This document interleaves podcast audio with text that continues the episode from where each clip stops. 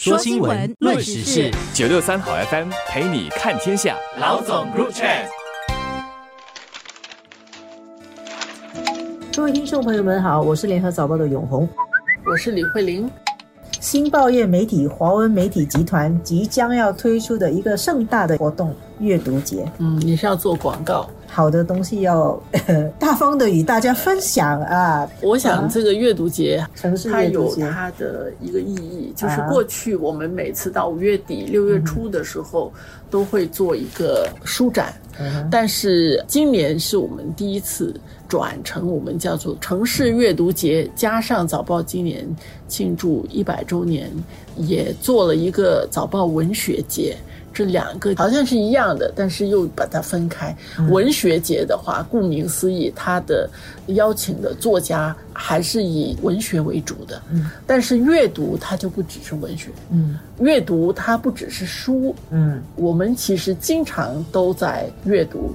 你问我的话，有时候我会阅读风景。哇！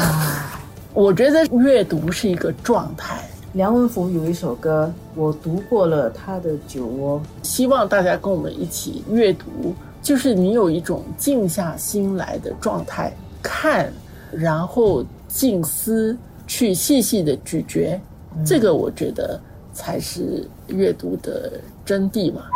所以我们今年会从五月二十六日到六月三日举行第一届城市阅读节。嗯，在新加坡的好几个不同地点。三十多年，这个新加坡书展是从世界华文书展开始做，做到后来变成新加坡书展，它就有一个固定的地方，去让书商来展出他们的书，然后就像你去 shopping 啊，你去购物的时候，你就到某一个固定的地点，然后你在那儿筛选那些书，然后去买书。可能更早之前有国外的这些书商进来，但是实际上，华文媒体集团我们并不是经营书店的，所以我们经常都是邀请书商来做这个东西。那我们觉得，第一是阅读的范围大于书。这个是一点。那我们对于经营一个大卖场，专门卖书，我们觉得更有意义的，其实是一方面鼓励大家继续的看书。我们新加坡还有一个叫书城的地方嘛，百盛楼，百盛楼百盛楼那边，他们之前跟我们合作的这些书商，他们在百盛楼真正就在那儿。买书，他们也在同一段时间在那儿买书。他们需要的其实是什么？需要我们在宣传方面帮助他们，让大家知道可以到他们那儿去买书。嗯那我们比较擅长的可能是做活动。那我们现在活动还做很多场的讲座。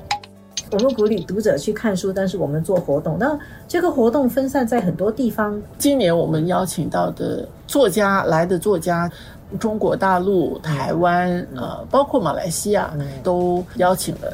这个张桂兴，嗯中国的作家吴晓波，嗯很有名嗯呃，张悦然，双雪西亚作家涛，嗯台湾那边甘耀明，嗯很有名的龙应台，啊？还有陈文茜，嗯。但是陈文茜因为她身体不好嘛，她会线上参加。嗯本地的包括有一些作家也会参与，包括我们也培养年轻的作者。嗯。早报的副刊有一个栏目叫“字食足”，嗯。这个文字的字，嗯。食物的食，嗯哼族群的族，吃字的这些，就也会让他们有机会也参与这个活动。嗯，还有一些本地作者，黄凯德、陈志瑞、董荣正，永红，你多常看一本书？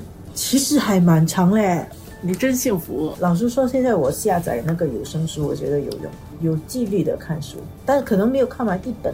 我也有看书了，就是晚上睡觉前我通常会看，但是因为有太多的资料要看，跟信息要吸收，所以还要看很多报刊，嗯所以阅读是比较杂的。但是我觉得，就刚才前面我说的，阅读是你需要一种静下心来，慢慢的去咀嚼。但是人现在也很希望有活动，活动变成好像是那个主体了。有时候很多人去参加活动，去看一下那个作家，听一下那个作家讲什么，但是其实他的书可能你还没看。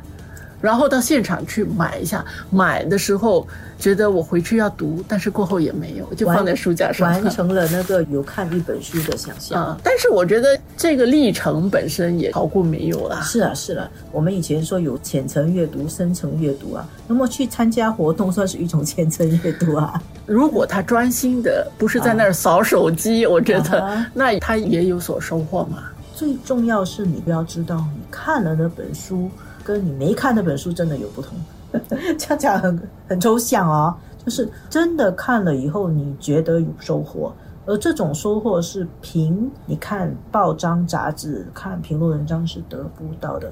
你需要比较有系统的去了解那个作者他的一个思维的架构。